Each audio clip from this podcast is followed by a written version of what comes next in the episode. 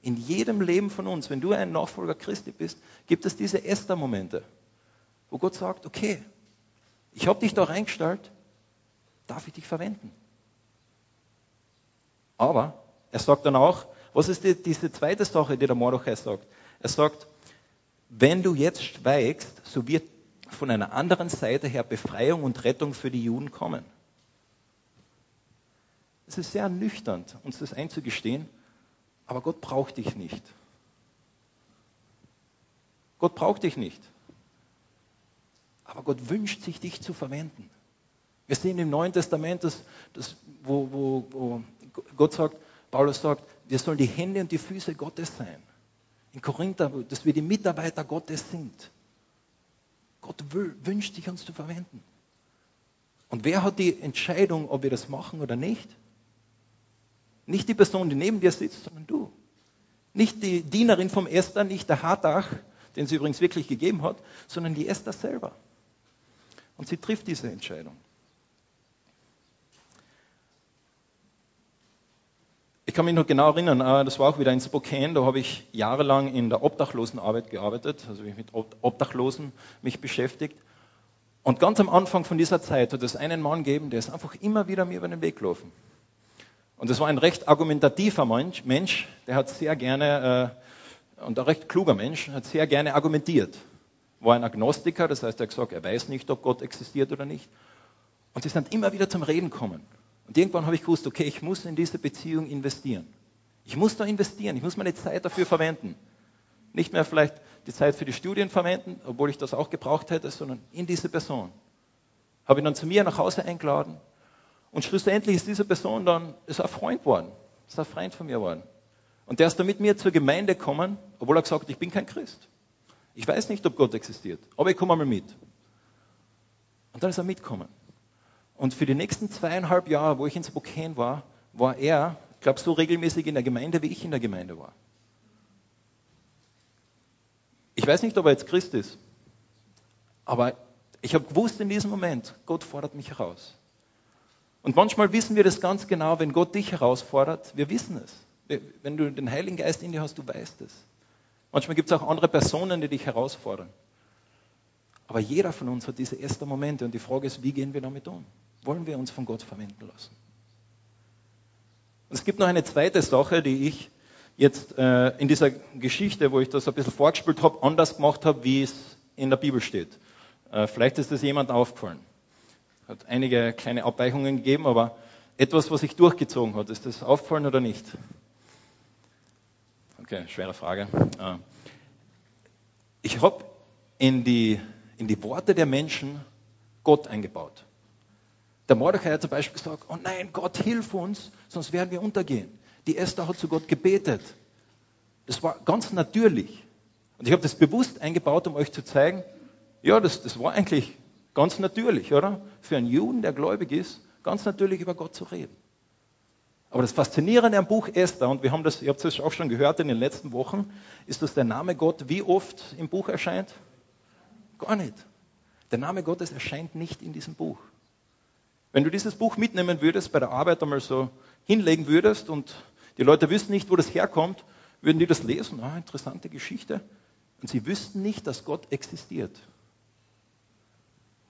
Gott kommt, dieser Name Gottes kommt gar nicht vor in diesem Buch.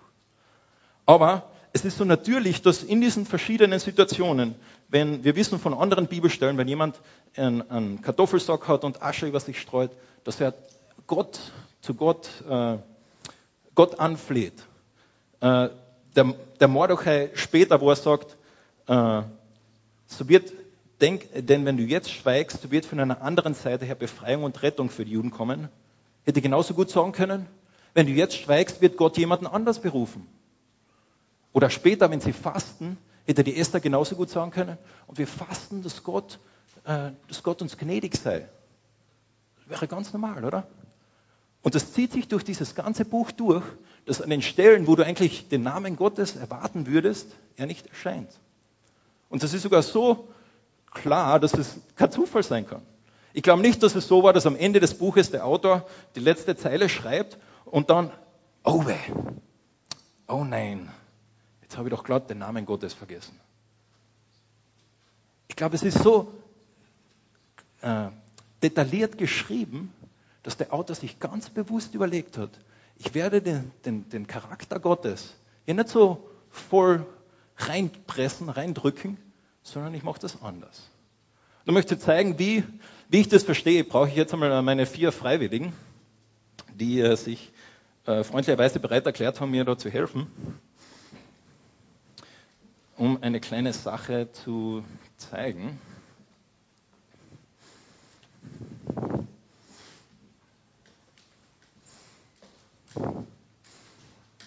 Okay. Passt? Genau, da, sehr gut. Okay, geht schon los. Okay, also, äh, jetzt brauche ich einmal da die, den, den Hansi da. Was, äh, was siehst du? Was, was macht da oder was passiert auf dieser Seite? Er putzt sich die Zähne, okay, er macht da sein Leben, okay. Äh, Hanna, was siehst du da?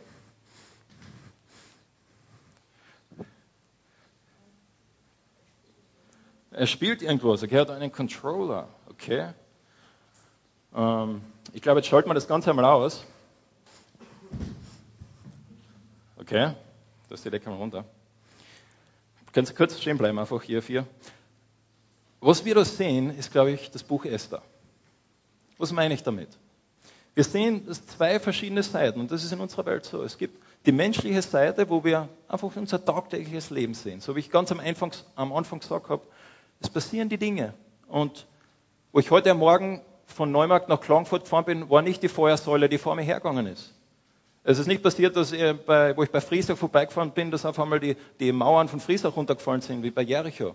Das gehört nicht zu unseren täglichen Erfahrungen, sondern das Leben ist ganz normal. So wie auf der Seite, wo er da sich die Zähne putzt und äh, ja, ganz normal sein Leben macht.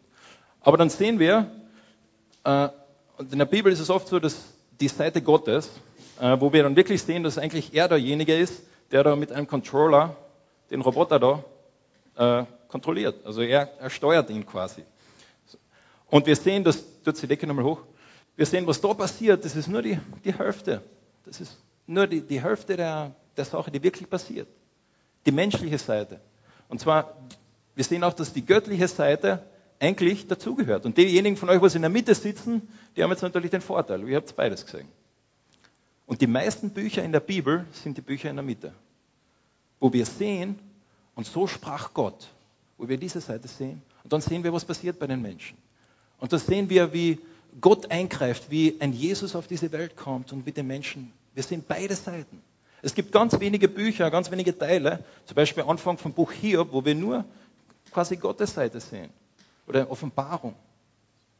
Und dann gibt es noch das Buch Esther wo wir eigentlich nur diese Seite sehen. Und ich glaube, diese Seite, das ist genau die Seite, die mit unserer, unserer täglichen Erfahrung am meisten übereinstimmt. Dass wir eigentlich nur das tagtägliche Normale sehen. Okay, danke, ihr könnt euch äh, wieder hinsetzen. Kurzen Applaus.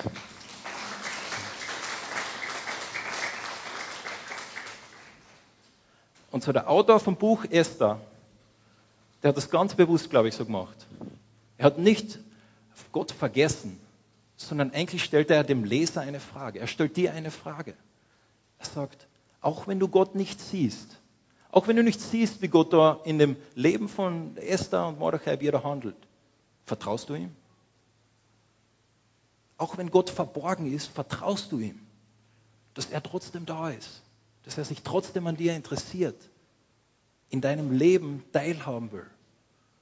Das Buch Esther sagt im Prinzip, dass Gottes Verborgenheit, dass er verborgen ist, nicht seine Verlassenheit ist.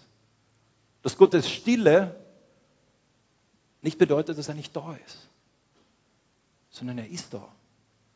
Und ich denke, dass deshalb dieses Buch so gut in unsere Zeit reinpasst. Weil wir sehen, auch wenn Gott nicht offensichtlich da ist, er ist trotzdem auf jeder Seite eigentlich, überall. Das ist also mein zweiter Punkt, die Verborgenheit Gottes, die wir in diesem Buch sehen, die uns die Frage stellt, okay, vertraust du Gott? Auch wenn du ihn vielleicht wirklich nicht erlebst, wie Elia oder wie ein Mose, der am brennenden Dornenbusch sieht. Vertraust du ihm? Auch wenn du ihn nur in Anführungszeichen so siehst wie eine Esther.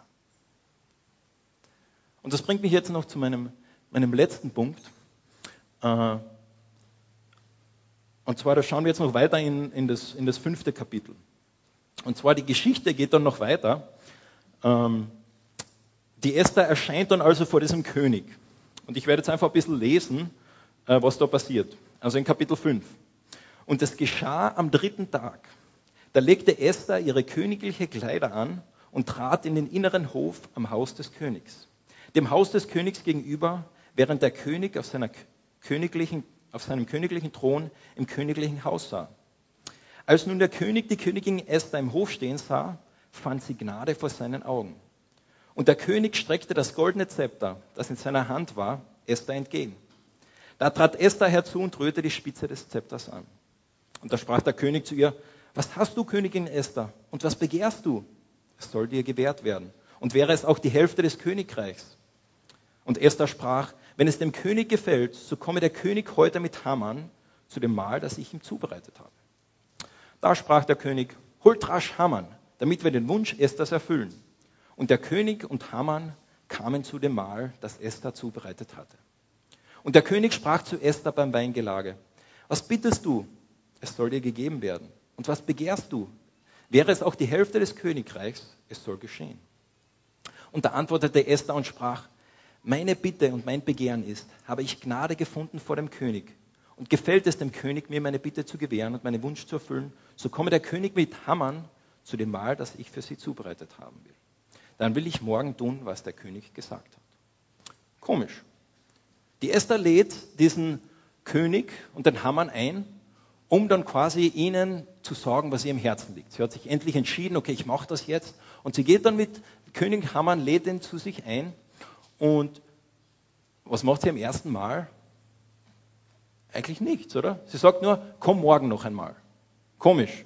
Wieso ist es so? Das ist interessant. Die Esther hatte das nicht wissen können.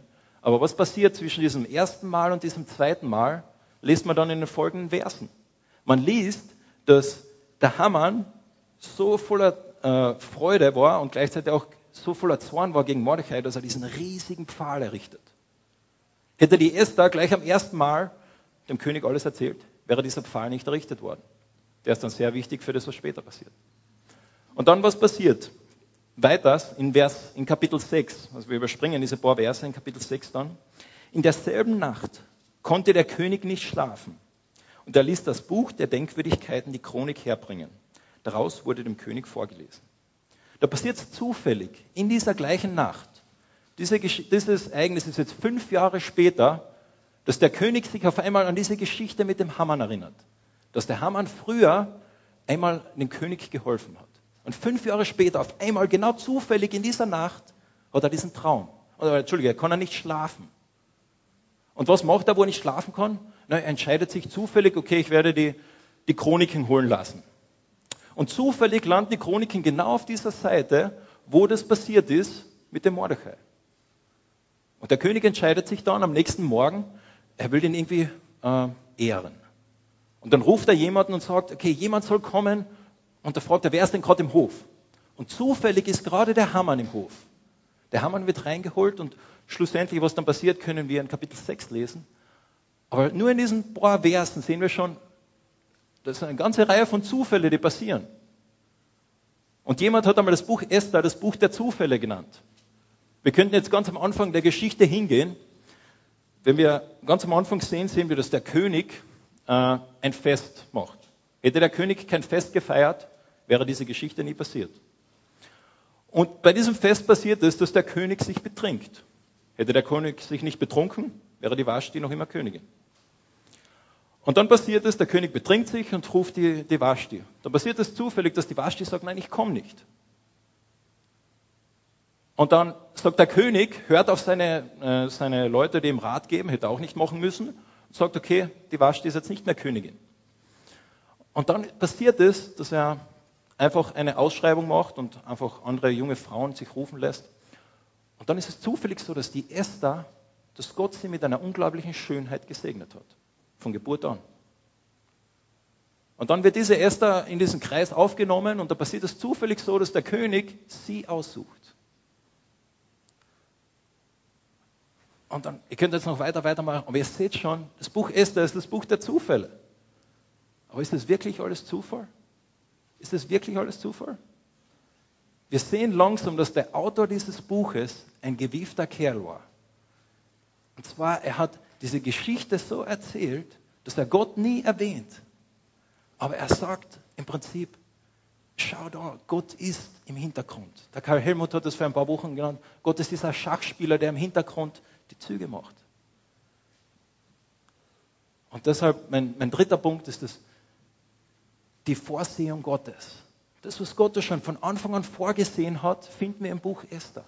Und das gilt auch für uns heute, dass Gott in unserem Leben, eigentlich gibt es keine Zufälle. Eigentlich gibt es nur Gottfälle. Alle Ereignisse, die in unserem Leben passieren, Gott hat die eigentlich schon gewusst, dass die passieren. Gott hat uns da reingestellt in diese Situation. Und vielleicht fragt sich jetzt der eine oder andere, naja, was ist denn eine Vorsehung, was bedeutet das genau? Ich habe mir da mal das, das Westminster Bekenntnis angeschaut. Das ist ein Bekenntnis, das im 1646 geschrieben worden ist, wo sich einige Leute, kluge Leute, ein paar Gedanken gemacht haben. Und sie haben gesagt, okay, was bedeutet das? Wir glauben an Gottes Vorsehung. Sie haben geschrieben, Gott, der große Schöpfer aller Dinge, er erhält, er lenkt, verfügt und regiert über alle Kreaturen, über alle Handlungen und Dinge, von den größten bis hin zu den geringsten, durch seine vollkommene, weise und heilige Vorsehung, nach dem unfehlbaren Vorauswissen und dem freien und unveränderlichen Ratschluss seines eigenen Willens. In der Vorsehung macht Gott normalerweise von bestimmten Mitteln Gebrauch, ist aber frei, nach seinen Gefallen ohne, über und gegen solche Mittel zu wirken.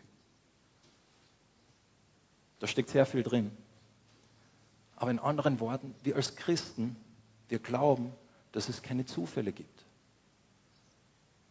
Und das, was da gültig ist für ein Buch Esther, dass es da eigentlich keine Zufälle gibt, das ist auch gültig in deinem Leben. Gott hat dich in dein Leben hineingestellt. Es ist kein Zufall, dass du da bist, wo du bist. Dass du heute in Klagenfurt bist. Dass diese Begegnungen, die du hast, die vielleicht auch zufällig erscheinen, nicht zufällig sind. Der Autor vom Buch Esther versucht uns das zu vermitteln. Auf eine Art und Weise, wie ich glaube, kein anderer Autor ein Buch das in der Bibel das macht. Und so, ich habe diese drei Punkte versucht einmal zusammenzufassen in, in einem Satz. Und ich denke, die beste Art und Weise, wie ich das machen kann, ist es, wenn man sagt, in der Vorsehung des verborgenen Gottes finden sich immer wieder Esther-Momente. In der Vorsehung dieses verborgenen Gottes finden sich immer wieder diese Esther-Momente, wo Gott dich reinstellt, nicht zufällig, sondern wo er ganz bewusst dich da reinstellt. Und du jetzt entscheiden darfst, okay, was mache ich damit? Bin ich eine Esther, die trotz ihren Fehlern, trotz ihrer Schwachheit sich von Gott gebrauchen lassen will oder nicht? Gott gibt uns die Möglichkeit dazu. Und so dürfen wir, ich habe am Anfang diese Geschichte erzählt, wie ich Mannsburg bin und dann auch über die Gemeinden nachgedacht habe. Auch wenn Gott vielleicht nicht redet, auch wenn Gott vielleicht still ist, wie in diesem Buch Esther. Der Autor vom Buch Esther versucht dich herauszufordern und dir zu sagen, Gott ist vertrauenswürdig. Gott ist jemand, der wirkt, auch wenn du ihn nicht siehst. Auch wenn du heute beim Hause fahren kannst, Feuer vom Himmel fallen siehst, Gott ist trotzdem so real, wie er damals war. Auch wenn du nicht siehst, wie die Jericho die Mauern runterfallen, Gott ist trotzdem so real. Und wir sehen in der Bibel oft diese großen Ereignisse, wie Gott einem Hesekiel begegnet und ihm erscheint in seiner ganzen Macht und wir sagen, oh, das ist Gott. Und das Buch Esther sagt uns, wenn sich ein persischer König bei einer Party betrinkt, ist das auch Gott. Gott verwendet das in seiner Vorsehung, in seiner Göttlichkeit. Und diesen Gott können wir folgen. Diesen Gott stellt uns immer wieder in diese Esther-Momente rein. Und ich möchte dich fragen, was ist dein Esther-Moment? Wo stehst du gerade drin? Wo stehst du gerade drin, wo Gott dich versucht herauszufordern, dich verwenden zu lassen? Ich möchte noch mit uns beten. Lieber Vater im Himmel, sage dir danke für das Buch Esther. Danke dafür, dass, dass wir das sehen, dass Menschen, die ganz normal sind wie, wie ich, die Stärken haben und Schwächen haben, dass die damit kämpfen und sich schlussendlich trotzdem von dir gebrauchen lassen. Und Vater, es ist so gut zu wissen, dass du Gott bist, dass du heilig bist, dass du alles in deiner Hand hältst. Auch wenn ich dich nicht sehe. Und ich bitte dich, Vater, hilf mir, hilf uns, dass wir wirklich dir vertrauen können. Dass dein Charakter sich nicht verändert, dass du immer der gleiche bist. Amen.